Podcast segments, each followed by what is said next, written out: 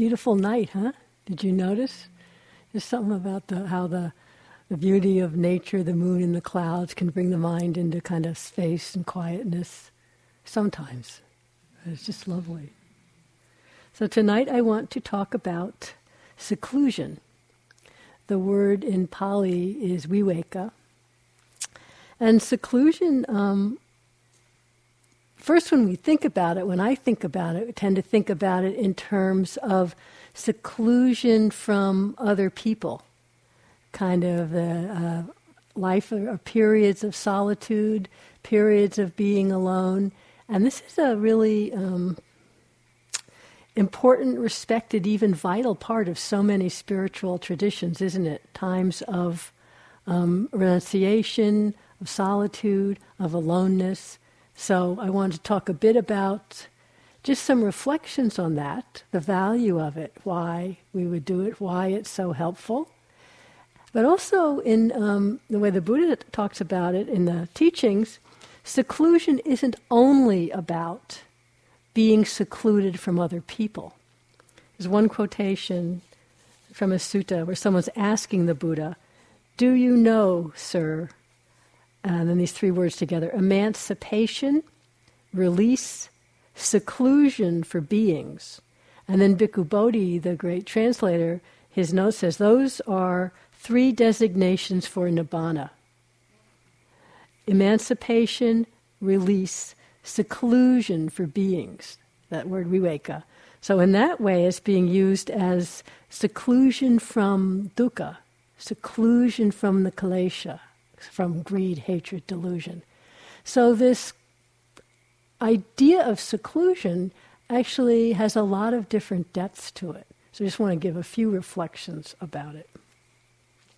Just on the first level, which is really quite profound, the sense of spending some periods of time, and some people choose their whole life, secluded uh, first from other people, a life of uh, being a recluse or a hermit and in a small way, that's what we're all doing here. This form of intensive silent practice is really coming from a life of seclusion. And even though you may feel like you're more with people here than you ever are in your life, you know, 80 of you all jammed together all the time. It's like, please, seclusion, what do you mean?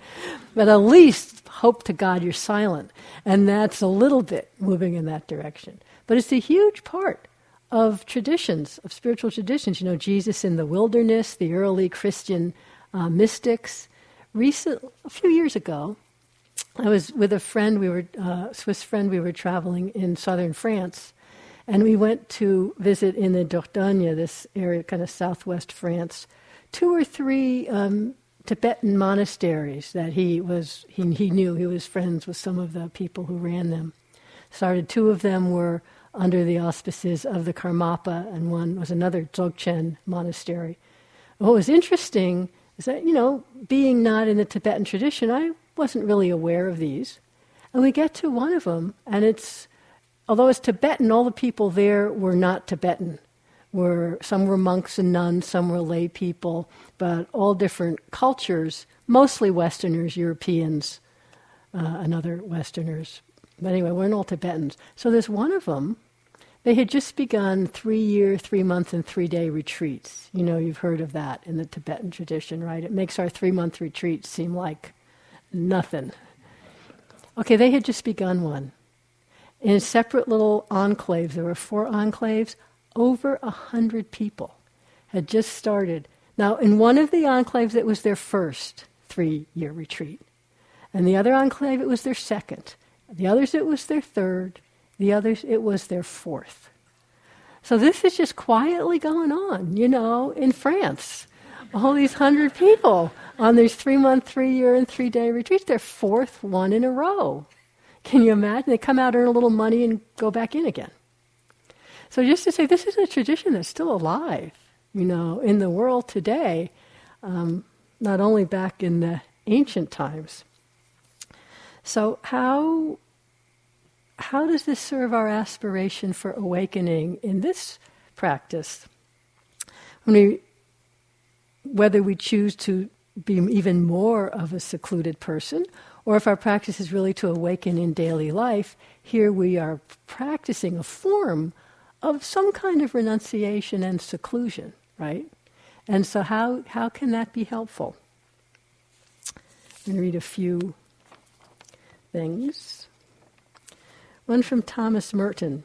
You know who Thomas Merton was, the American Trappist monk who was always drawn to being a hermit, a mystic, mystic, mystic, but always not being allowed to go be a real hermit. You know, he's always being called back by his superiors.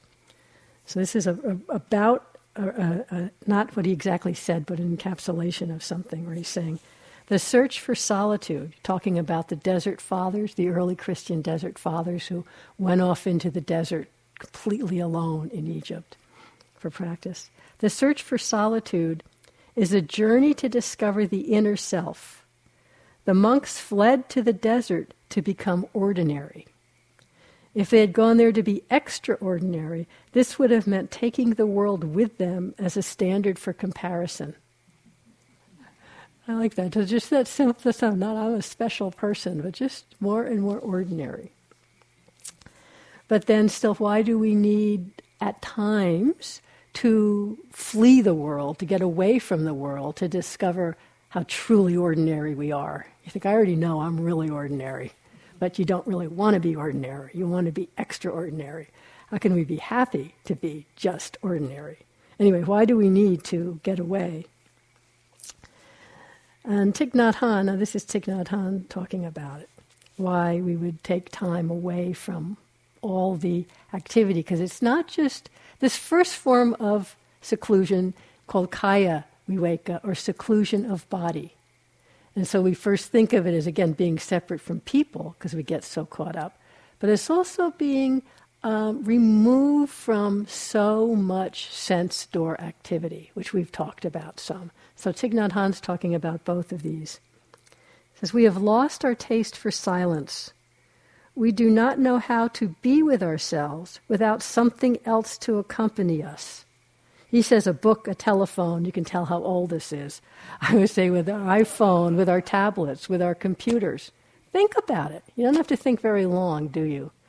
Go to a restaurant. How many people can sit there, never mind if they're alone, even when they're together, sitting there on, the, on their phones? Have you ever noticed that? Or we were somewhere somewhere recently, and, and some were going to a restaurant, and there were young kids, and they looked like they were on a date, and they're all sitting there, and they're like you know in pairs. but really, to be alone without some, something to accompany us. He says the first Thich Nhat Hanh again. The first thing for us to do is to return to ourselves in order to recover ourselves, to be our best to reorganize our lives so that we do not allow society to colonize us. I actually love that line. He uses it in a few places. We don't even recognize how society and the norms around are colonizing us till we take some time away from other people, from the flood. And this is the third part I want to read from Ajahn Chah. He talks about the flood of sensuality I mean, just the flood of sense experience that we experience throughout our days in our daily life. Right? We've talked about this, but I just like the way he says. He says, sunk. We are sunk in sights, in sounds, in smells, in tastes, in bodily sensations. Just sunk in it. Sunk because we look at externals and we don't look inwardly. He says it's like being a prisoner Somebody else has control over you. When they tell you to sit, you have to sit. To walk, you have to walk. So being imprisoned by the senses is the same as that. No matter how hard you try, you can't shake it off. Do you get a sense of that, or does it bring up a kind of a resistance? No, no, no. I'm not sunk in senses. I mean, here, that's part of what we're doing. We're actually setting up conditions to allow us to pull out of this flood, this flood of sensuality, to not because it's bad, but because there's so much going on, as they both all these guys say, we don't have a chance to just stop and look inwardly and even see what's true, right? What's going on for us. And so the sense of kaya viveka isn't only about pulling away some space from other people, but about all, you know, the expectations and all the sense experience that we're just rolling in day in and day out. I don't know if you ever notice, I notice myself more and more in the last few years, whatever I've read or watched on TV or read on the computer, And it can be something, you know, something just stupid and passing the time, or something really useful. It doesn't really matter what it is. But when I get quiet, when I sit, or if I'm just going to bed, or just sitting quietly, whatever that was is just rolling around in my mind, right? In my heart, in my mind. If it was some emotions, like I really don't like watching big emotional movies anymore because, like, who needs some fake emotions? There's enough, you know, going on in life. It's bad enough. I need to like go suffer over somebody who never existed and they lost this other person and blah blah blah. Just, give me a break. But I go to bed and that's what's like rolling around in my mind. I think, why am I doing this? So we just need to get a little bit quiet to see this. And so I don't want to be quiet and see that. Thank you very much. But this is what's just going on when we're sunk in this flood of sensuality to the next, to the next, to the next, to the next thing we don't have a chance to even see what the effect is. So, this kaya viveka is a pulling out of being around people a lot, but also out of this just overwhelming flood of sense experience. But I, I hope you know when I say this and what we've talked about all along, I'm not, the Buddha wasn't saying that sense experience is like a bad thing. It's life, it's what's happening. But he just said, let's set up some conditions so we can actually know what's happening instead of just being swept up with the next thing, the next thing, the next thing, the next thing.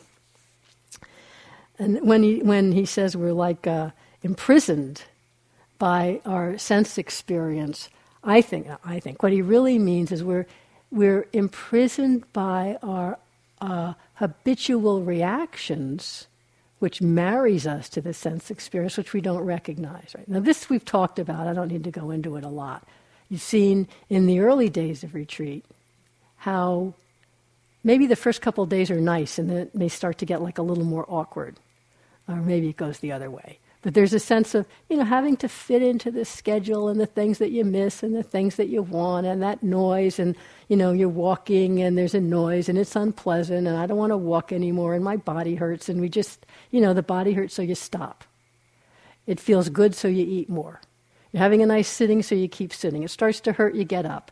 And we just are, are run by the reactions of mind to sense experience liking it, not liking it, making up a story what that means about me. How can I fix it? You spend, know if you even remember the first few days where you spend time.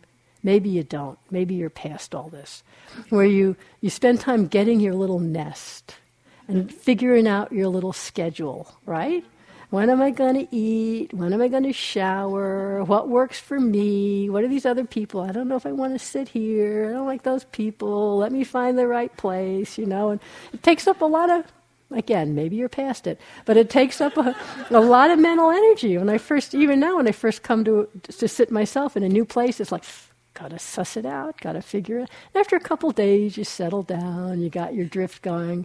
But those first two days are kind of great to pay attention to because that's the mind imprisoned by reactions to sense experience and wanting to get it all copacetic so we don't have to deal with that anymore. But it's not that sense experience is bad, it's just when we're sunk in the flood, we don't have the chance to even see what's happening. There's just too much. So, this kaya viveka is, as you've seen, as there's still plenty of sense experience going on, right? We're not unconscious. Seeing, hearing, smelling, tasting, touching, and thinking, let us not forget, is still happening every moment. You might think, what? We're still in the flood of sensuality, aren't we? Maybe, but even so, hasn't, and now, now be real about this, don't just go no in your mind.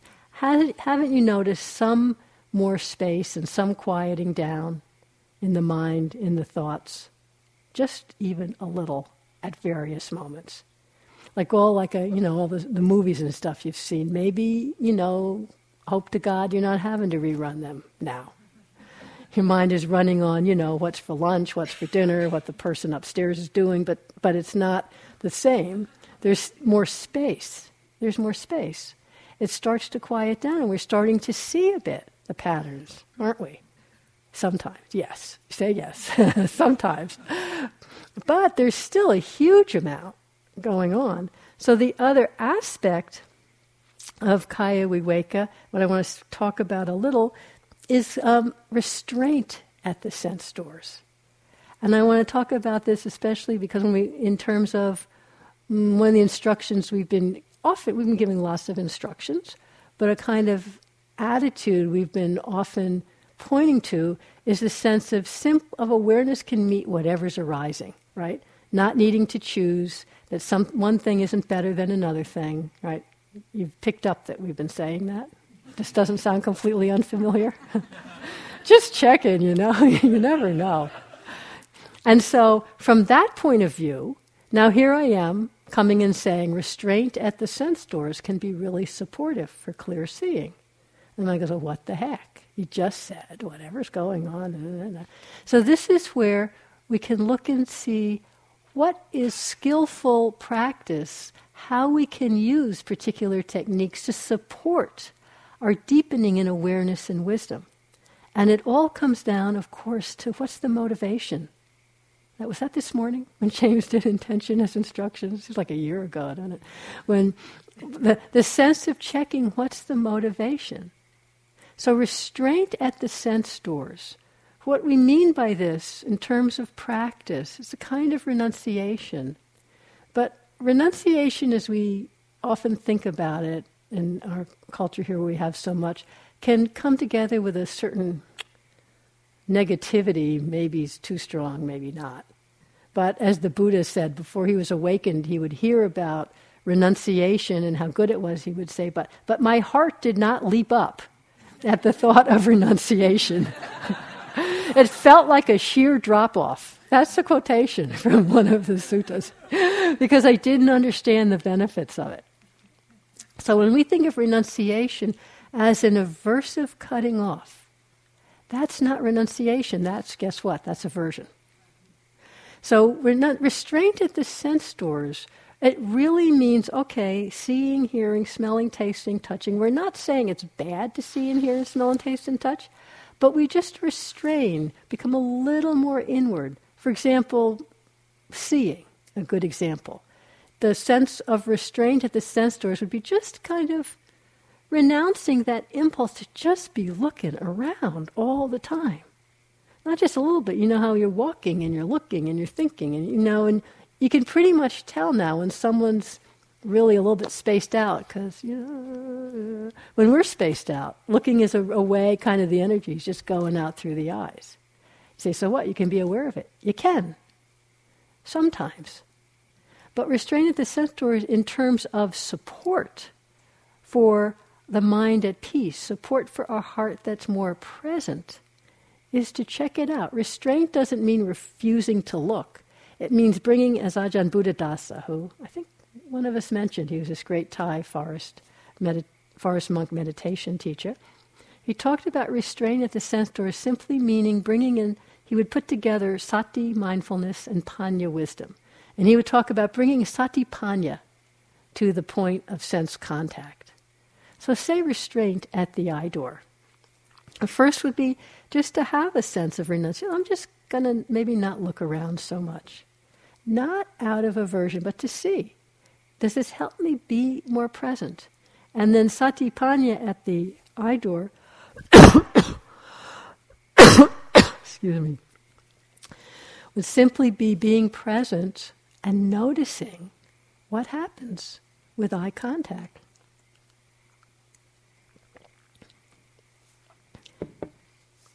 So, some people have mentioned to me after over years of practice. Um, you know, we think, well, I, I, shouldn't look around, and that's just kind of a should, and you get re- reactive, and we get all tight, and then we don't look around. And I have a friend who thought of restraint at the eye door. He walked around blindfolded for a couple of days on retreat. That's not really it. You know, that's not. You can walk around blindfolded and be just filled with, you know, aversion and greed and not see it. But noticing If we aren't looking around all the time, then it's easier to be present when seeing really kind of calls the attention. And noticing what happens when we go off into looking around. Again, two, uh, a friend, two examples. A friend told me some years ago she was doing retreats. She'd been practicing a lot. She was doing a long retreat on Maui. So it's beautiful, you know, it's up high, so you could look out. There's a beautiful view of the ocean and all. And she said when she first went, whenever she was doing walking meditation, always outside, she was always looking at the view, almost like I have to look. You know, you should look. Here I am on Maui. You have to, you know, enjoy the view. And then she just started noticing all that lack of restraint at the eye door was just feeding craving. She was getting more and more um, unsettled, agitated. So then, out of um, wisdom, a renunciation comes from wisdom, and it's a renouncing of um, experience that brings us into more agitation and suffering. She said, She just started walking along the side of a building and not looking up, not out of tightness, but and it brought ease, it brought happiness, it brought open space to her heart. And later people would say to her, What's the matter with you? You're in Maui and you're not even looking up. And she said, Because it was so much easier, so much peace. So that's the wisdom of renunciation and restraint at a sense door. But you could do the same thing and it could be from aversion. Another example, another story of friends quite a long time ago, they opened a retreat center. Well, I'm going to say where it is, you'll know who it is, but anyway, opened a retreat center in Switzerland. And again, an even more beautiful spot with lakes and mountains right outside the front. You can't not look. You can't. And the friend, when the year that they first opened it, I, I teach there every year. It was really funny because the friend, who, one of the people who was sort of running, said, "Everyone's just sitting outside, just staring at the lake and the mountains, staring at the lake and the mountains. They got to get it. It's like I want to put up a big wall, you know, so they can't look at the lake the mountains." it was really funny. I was cracking up. It's like, so kind of a sense of, no, it's bad. Don't look. Don't look. You know, that's not restraint. That's aversion. You know, it's not necessarily a helpful attitude that the beauty is bad. So, restraint at the sense doors is really about bringing mindfulness wisdom to the point of contact, whether it's hearing, seeing, smelling, tasting, thinking, when we can, and noticing the effect. You can see it with um, unpleasant experience when the Buddha talks about what's the cause for ill will as a hindrance to keep growing. It's, he says, he says, unwise attention to the repugnance of an object, to the whatever it is that's creating, bringing up ill will in your mind. You keep on focusing on that thing. Have you ever noticed? Like U Tejaniya always gives the example: if you're really annoyed at someone and you keep on looking at them, what happens to the annoyance? Right? Is it really, you know, it feeds it, doesn't it? You think, oh, and you look at them, oh, you know. Okay, that's lack of restraint at the eye door and no satipanya at the eye door, and that keeps on feeding the ill will, right? So the restraint, you know what, let me not look. It might be a little hard, really feel like a renunciation at first, because you just want to look, because you want to suffer more let me look and get really worked up. Let me look. And, you know, it just turns into a cycle. So the, the wisdom may come in and just say, okay, just don't look. Just try not to look. You want to look, but you don't. That's restraint.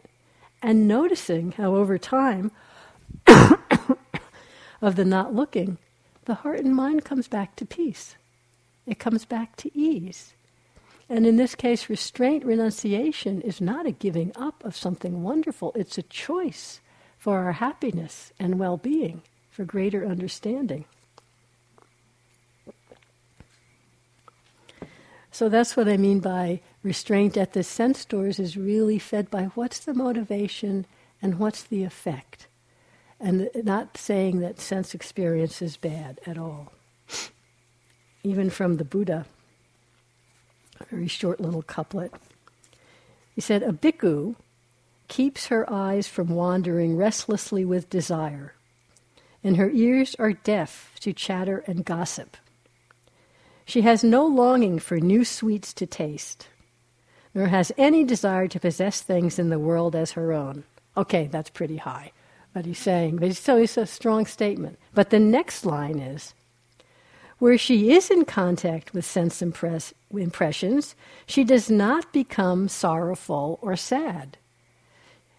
She should not begin to wish for some other kind of life or tremble when confronted with fearful things. So, in other words, how I read that is you say, you know, don't let your eyes and mind run restlessly with desire. But on the other hand, when you meet experience, don't tremble or wish it were different or be sad. It's just what it is. Both of these are supportive. And so our, our subtlety of practice, our flexibility of mind, of skillful means, is seeing, you know, in this terms of kaya viveka, seclusion from the flood of sensuality and from people, from how is it supporting a more clear seeing of just what's going on? How is it supportive of um, inward looking and more, more peace, more ease, less reactivity in mind and heart over time? And we make choices based on that. This is Thich Nhat Hanh again. He talks about how um, you know, we like to have our windows open, but if we leave our windows open all the time, he's talking about our sense doors, really everything is coming in and just disturbing us. It's just too much.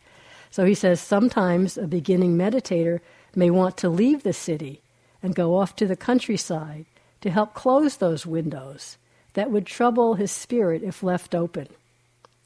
There he or she can become one with the quiet forest, rediscover and restore herself.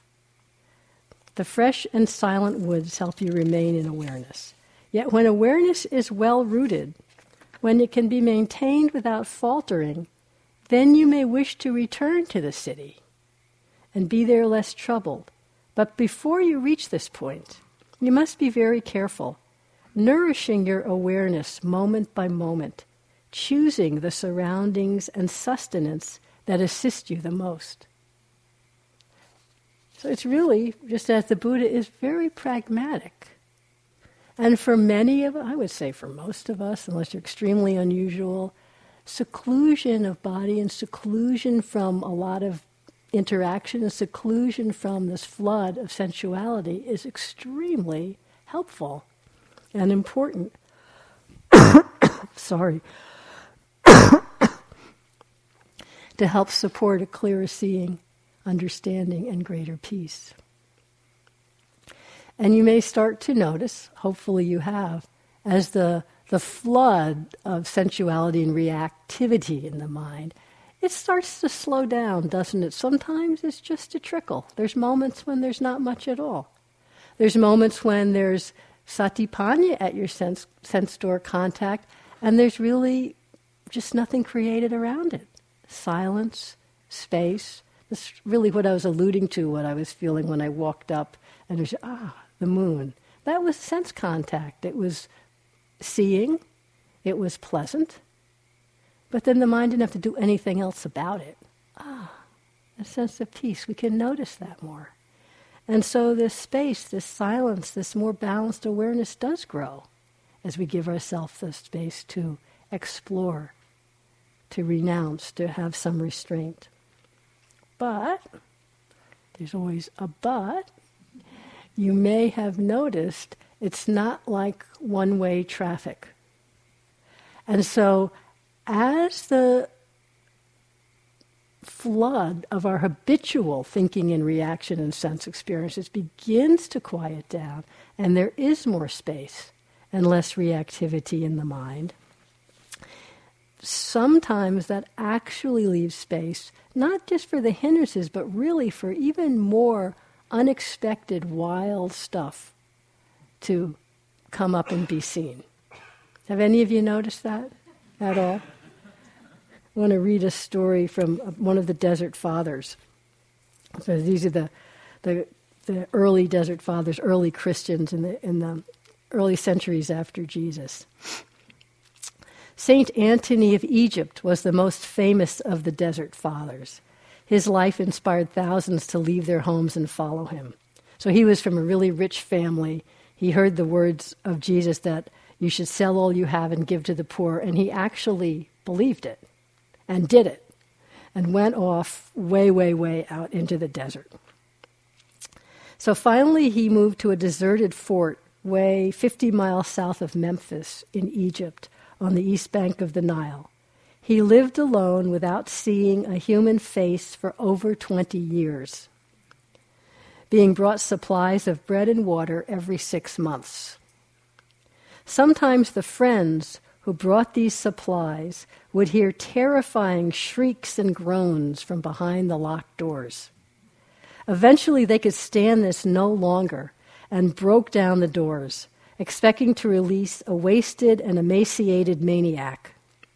However, Antony emerged healthy, sane, balanced, and full of advice on how to, leave, how to lead an ascetic life. He went to Alexandria to support the Christians who were being persecuted there and spent the rest of his life alternating between retreats into solitude and emerging to help and advise others. And really, the more I read, the sense of the retreat into solitude is balanced by the emergence to support and help others. But the point I was making now is this being visited by what you could call demons is a really, unfortunately, I'm afraid, pretty inescapable part of our kind of retreat from daily life into what comes up in our mind and heart as it becomes more quiet. So it's not that something is going wrong. It sure feels like something is going wrong because we hate this stuff. But that may be the reason we didn't really want to go into solitude in the first place. Seriously, you know? So the demons are going to come up, shrieks and groans of St. Anthony, but here it can be, and it, it could be really, you know, huge self hatred, giant fear, or patterns of mind of self judgment, or guilt, or greed, or you know what your ones are by now.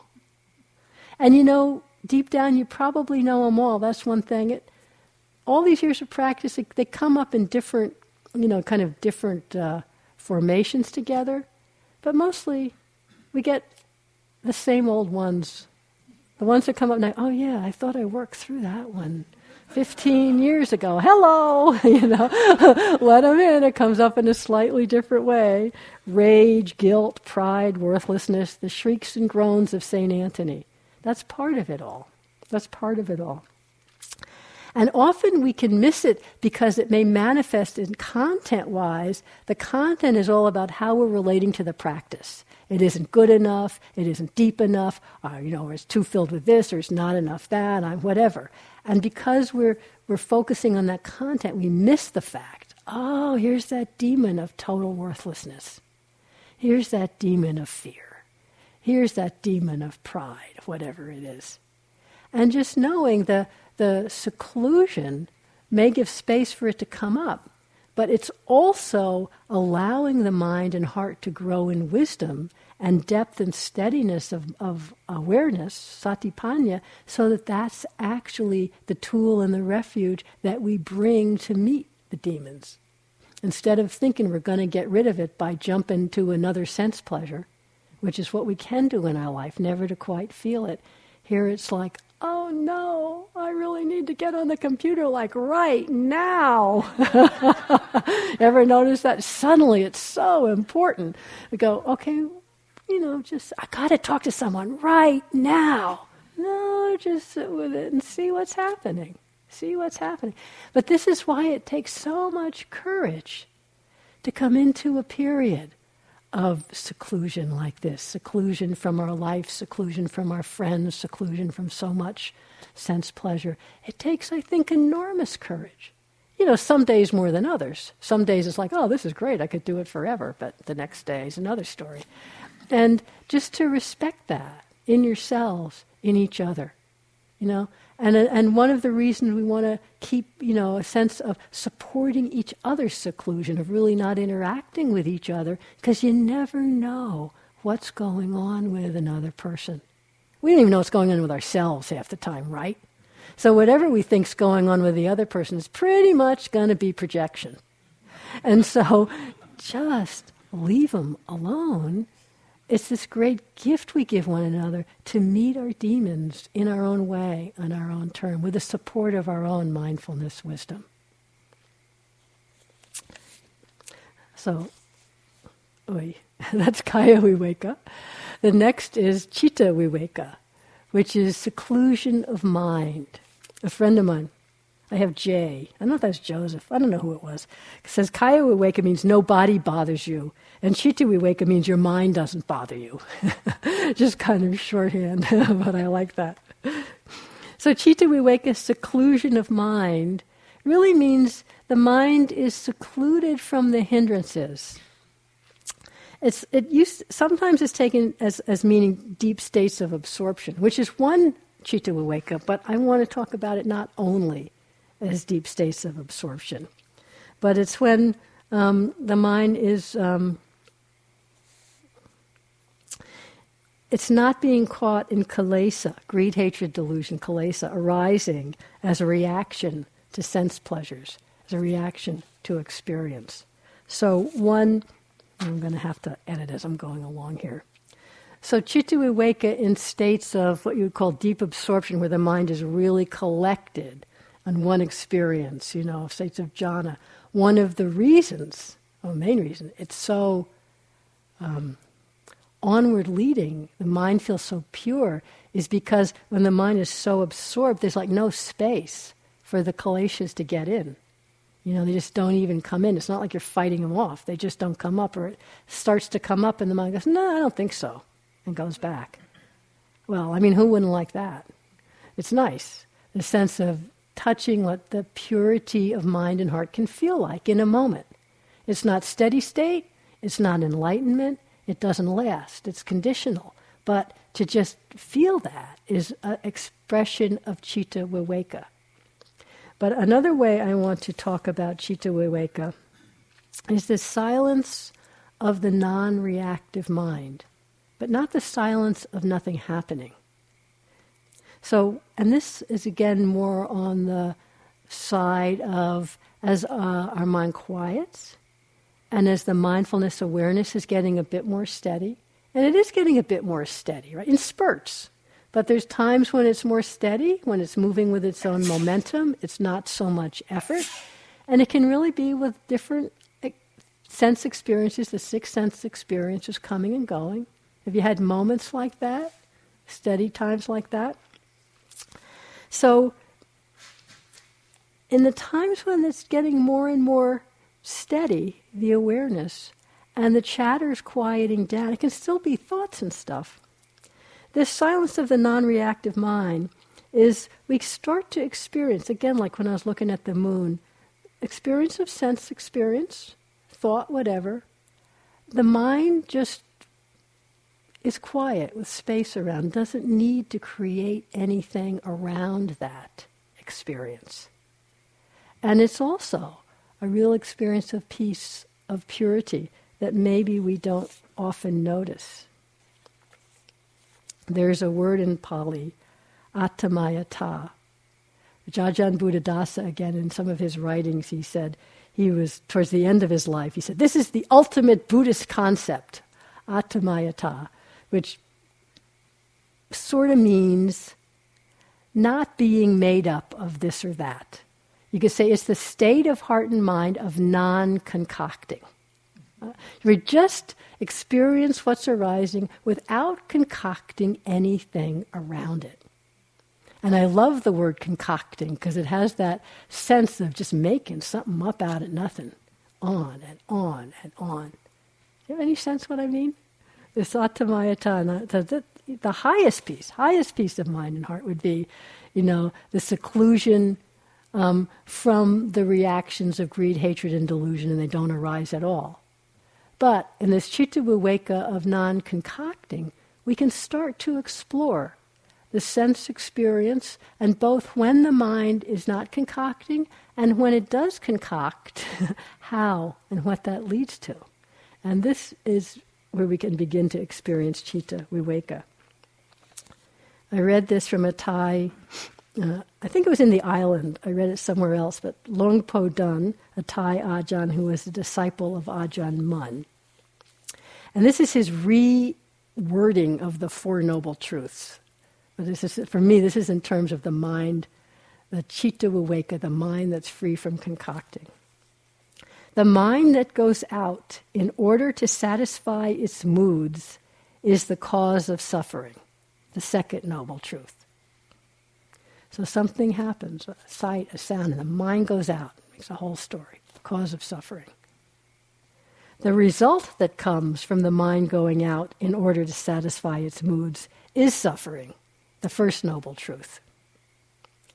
The mind seeing the mind clearly is the path leading to the cessation of suffering.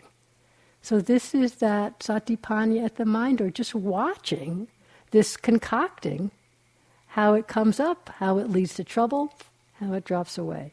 The result of the mind seeing the mind clearly is the cessation of suffering. Do you get that? This sense of, and this isn't rocket science to notice, is it? We're not talking incredible subtlety here about the mind going out and making trouble.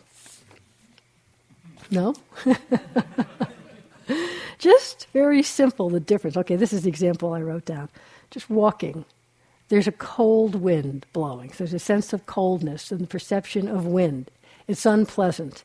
The mind just, uh, the mind going out to satisfy, I don't like this. It's cold. I feel disgruntled. Why is it cold like this? There's not enough good walking places here at Spirit Rock inside, and I can't walk inside with my shoes on because I need to walk in my shoes, and yada, yada, yada, yada, right? That's the mind going out, fueled by, it's not rocket science, aversion or greed, creating a whole story, okay? The mind of non concocting, chitta walking, cold wind, coolness, unpleasant, boss. The mind just doesn't do anything with it. That's chitta viveka. Now, what is the thing is truly normal and natural. It's not an incredible esoteric state that we create. But by bringing satipanya, mindfulness, wisdom, just to watching, it's the same thing, satipanya at the mind door, watching the mind that concocts and the mind that doesn't. And just seeing the effect of each. Just keep on noticing, keep on watching with awareness. The wisdom comes in by itself. But what I'd like to point to, and this is from Buddhadasa also, he talks about recognize those moments. The translation Santikaro uses of shunyata is voidness. But recognize those moments, I would say, of just the peace, the space of non concoction. Because often we'll go, oh, that's nice, like looking at the moon. Oh, the moon, that's nice, it's so pretty, I feel so, ah, it's nice. But I don't really recognize the quality in the mind that's, that's awake, present, alert, but there's just the space of not creating anything around it. So it can be really helpful to recognize, sort of Buddhadasa says, generate a contentment with this kind of emptiness. At that moment, there's no sense of anything particular, no sense of self. Just generate a contentment with that. Recognizing first when it's happening instead of getting sunk again in the sense experience. I use the moon, but nature's one of the reasons, I think, that having retreats in lovely natural settings, partly because we're just really privileged, be able to be here. And most of the retreats I teach at are in some lovely settings, but some aren't. Like some places in Burma, not so pretty, but some are. But the nature can be really supportive in this way for us if we can recognize how it's working to incline our hearts, our minds toward being really present, but without any concocting of wanting or aversion or making up a story. I mean, we can also make up a story, don't get me wrong. We can make up a story about anything, and we do. But nature can be so helpful. So, just give a couple examples. I know from your own experience, people often mention this, but how we can consciously use it to recognize chitta viveka, the non reactive. the stillness of the non reactive mind heart. Well, yesterday I went out to um, the Point Reyes seashore just by myself, just to take a walk and, and walk to the ocean, be there quietly and walk back. And yes, there's much less sense bombardment than being, you know, doing errands or being at home on the computer. So there's a sense of peace and spacious in the environment. Yes, it was mostly pleasant sense experience. So it's a lot easier to talk about, you know, the non reactive mind when it's pleasant and you're not being bombarded. I acknowledge all of that. But you can still get lost. But still, I was noticing, sitting at the seashore, the sense, you know, you get the sense of space from looking at the sky and the sea. But then you can notice that that's kind of like a metaphor for the space, internal space in the mind and heart when the mind isn't fixating on something and reacting. And so just just kind of tuning into that chitta viveka, the mind wasn't getting going off into wanting. It could do that too with pleasure. Oh, this is so nice. How can I have a vacation by the beach? How can I do this more? How can I live? But you know, you could go off that way. But when it's just, ah, this, notice, not just this is nice, whatever, notice that quality of vibrant, wakeful stillness, if you could put it that way, of the non reactive mind and heart. That's chitta viveka that isn't dependent on taking away sense experience. And it's easier to tune into and lovely when we're not too into craving, but it's certainly available as we begin to recognize no matter what's happening. So, an alternative experience, also my experience being in Burma, where I again was this this year for several weeks. And I've been going there every year for quite some years. And those of you who've practiced in Burma, India, Asia, or have heard the endless stories about it, you know it's noisy. It's extremely noisy. And uh, often at night, the kind, there's just noise everywhere. There's not a sense of it should be quiet. I mean, even in meditation centers, you know, people will come by just walking, talking at the top of their voices as they come and go. And we're like, what? This is a meditation center. It should be quiet. It's like something we made up, really. But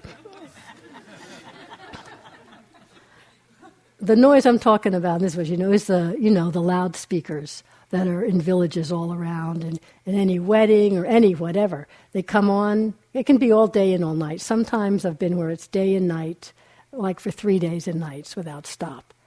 Loud, really loud. I mean, loud that if you walk right by it on the road, it, it literally hurts your ears. This is just part of life there. Everyone has that. Like one time we were staying in this village way out in the country, you know, and there's like wasn't even hardly any electricity. We had offered some solar panels was the only electricity. People have you know um, generators. So we're staying at 3:30 in the morning. That huge loudspeaker comes on with some Dhamma talk in Burmese, and a- apparently they do this every night. 3.30. And then at 4 across the river, another one started. We're like, so we asked someone, why? Don't, doesn't it bother people? You know, not everyone's getting up at 3.30. And they said, oh, no, it's nice to lie in bed and listen to the Dharma. We said, really? okay. So that's not my example of Chitta Viveka. That's the opposite of Chitta Viveka. But that kind of noise. And so I've noticed the last couple of years, you know, be there, be going to bed, and it start. It's not every night, so you know you can't get regular. You never know. And it starts. It's whoa, this is really loud tonight. And the worst is when they start with karaoke. I can't tell you, but starts really loud, and my mind will have a little bit. Uh, and then I've really noticed the last couple of years. It's like, okay, and it, the, the mind just doesn't do anything with it. I didn't believe it at first. You know, but now I don't even know. It's like someone was saying, God, it was so loud last I'm like, oh, was it? and it, it's just the, the, the, same quality. It could be delusion. That's not Chitta Viveka. That's delusion. You don't notice what the heck's going on. That's not Chitta Viveka. You may feel at peace, but there's not quite the aliveness, you know. but this is more really, I could see it. The mind does nothing with it. And every now and then something particularly, whatever, reaches out and grabs, and the mind goes, Oh my God, if that goes on all night, I... let it go. Just let it go. And then to really see, okay, Chitta Viveka is really grows as our wisdom grows, as our practice with seeing this grows. The mind inclined towards the peace of non concocting because we're so much happier. This is really moving in the direction of the deepest seclusion, which is, you know, the ultimate seclusion from the klesha where they don't arise at all. Okay, that's down the road. But Chitta Viveka is really something that we can experience little, big, moment to moment, with pleasant, with unpleasant, with neutral, with big experiences, with little ones. And in a way, I would just would point us to just recognizing the quality of it. Oh, great, thank God, everything's okay. What? Why is everything okay? Notice what the mind and heart feels like at that point. Notice that wakefulness. I don't want to look too close because I might get caught up in aversion and wanting again, you know. Okay, at first that's like that, notice. But then you'll start to trust it. You'll trust it more and more because this is really taking refuge in awareness, taking refuge in the peaceful mind, in the Chitta Viveka, really to see that more and more. Ajahn Jumnian, who was another Thai forest master. At some point, the mind becomes so clear and balanced that whatever arises is seen and left untouched with no interference. One ceases to focus on any particular content, and all is recognized as simply mind and matter, an empty process arising and passing away on its own. A perfect balance of mind with no reactions. Then there is no longer any personal doing. That's like an expression of more kind of the seclusion of mind and heart that's really emancipated, that's freed from the arising of kilesa. But we can experience this in moments. And just one ceases to focus on particular content, and all is recognized as mind and matter, arising and passing of its own. As Greg said the other night, it's just nature. We just give it back to nature, and we're nature too. And so I think our koan, in terms of how we relate to seclusion, the choices we make in terms of solitude or in terms of seclusion from the sense doors or restraint at the sense doors, in terms of when the mind is balanced enough, we can really explore chitta viveka without needing to shut you know, the sense doors down, or when we need to support ourselves that way, is to recognize and trust more and more what the silence of the non reactive mind feels like, and to tune into the motivations when we try to restrain or shut something out. The motivation is from aversion or fear. Oh no, this is so peaceful. And that if people start talking, if there's sound, that's going to wreck my peace. That's not Chitta Viveka. That is holding on to a state. So it's this is Ramana Maharshi. So here's Ramana. Solitude is in the mind. A person might be in the midst of the world and yet maintain serenity. Such a one is in solitude. Another may stay in a remote forest and still be unable to control the mind. Such a one cannot be said to be in solitude. Those attached to desire are unable to experience solitude wherever they are, whereas those who are not attached to desire are always in solitude, even when they are engaged in work and connection with people the Buddha, in the same way, a sutta that many of you are probably familiar with. It's called the Elder Sutta, or this is Thich Nhat Hanh's translation, but the better way to live alone, where there's a, a bhikkhu who has, they come to the Buddha and say, There's an elder who only wants to be alone, and he says how wonderful it is to be alone. And he goes and talks to the elder Thera about it. The Buddha asks the monk Thera, Then how do you live alone? And he replied, I live alone. No one else lives with me. I praise the practice of being alone. I go for alms alone, and I come back from the village alone. I sit in meditation alone. That is all. I am. And so the Buddha said, it's, this is Thich Nhat Hanh's translation, which is always, tends to be a little softer, I would say. It's obvious that you like the practice of living alone, and not saying that that's bad, but that to see that that is a better way, a more wonderful way to be alone the way of deep observation to see that the past no longer exists and the future has not yet come, and to dwell at ease in the present moment, free from desire. This is the same as Ramana Maharshi was saying. When a person lives in this way, free from desire, just sunk in the present moment, there's no hesitation in his heart. He abandons anxieties and regrets, abandons binding desires, and cuts the fetters which prevent him from being free. This is called the better way to live alone. There is no more wonderful way of being alone than this. So the Kaya Viveka, the Chitta Viveka, is in support of our experiencing that purity of heart and mind the better way of being alone, really secluded from craving, from the wanting, from the creating the sense of self, the concocting, this endless concocting sense of self out of every sense experience. And so our koan of what's supportive is really in service of moving in this direction of this chitta viveka that then leads to this deepening sense of abandoning clinging and concocting sense of self rather than an idea of what it should look like. So, seclusion isn't just about being isolated. If that is leading to fear of people, resistance to noise, overreactivity to experience, then what's being fed? What's being fed is aversion and fear and wanting.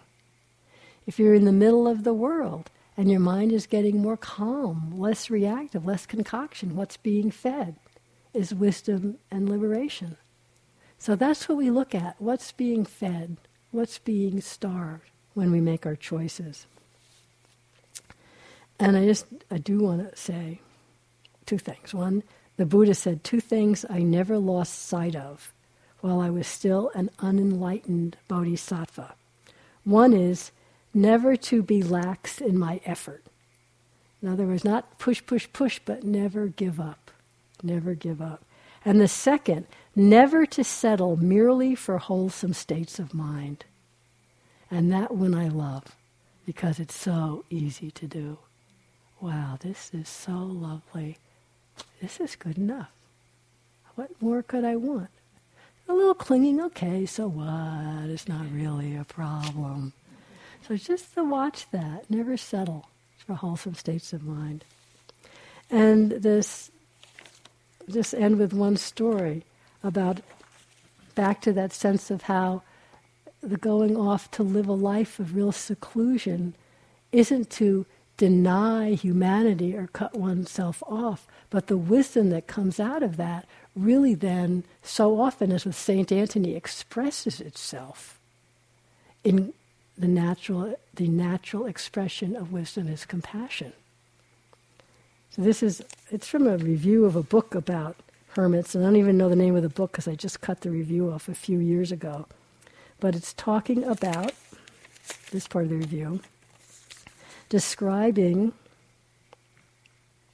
a visit to an Anglican convent where they, uh, the person who's writing the, writing the book meets a nun whose need for solitude had taken her to an abandoned cabin on a cliff way off somewhere in some remote place. Having repaired it, she lived there for 18 years, but not quite alone because people brought their troubles to her. However, rather than resisting that or feeling like they were intruding, she believed that the responsibility of the solitary one was, and these are in quotations, to stand at the intersection between the love of God and suffering humanity. So that's to me like a beautiful expression of the wisdom of the really secluded heart and mind, that it manifests as compassion. You stand at the intersection of the wisdom of God and suffering humanity. But along the way, we do what helps support us, even if it means meeting our demons. So, thank you for your attention. Let's sit quietly for a moment.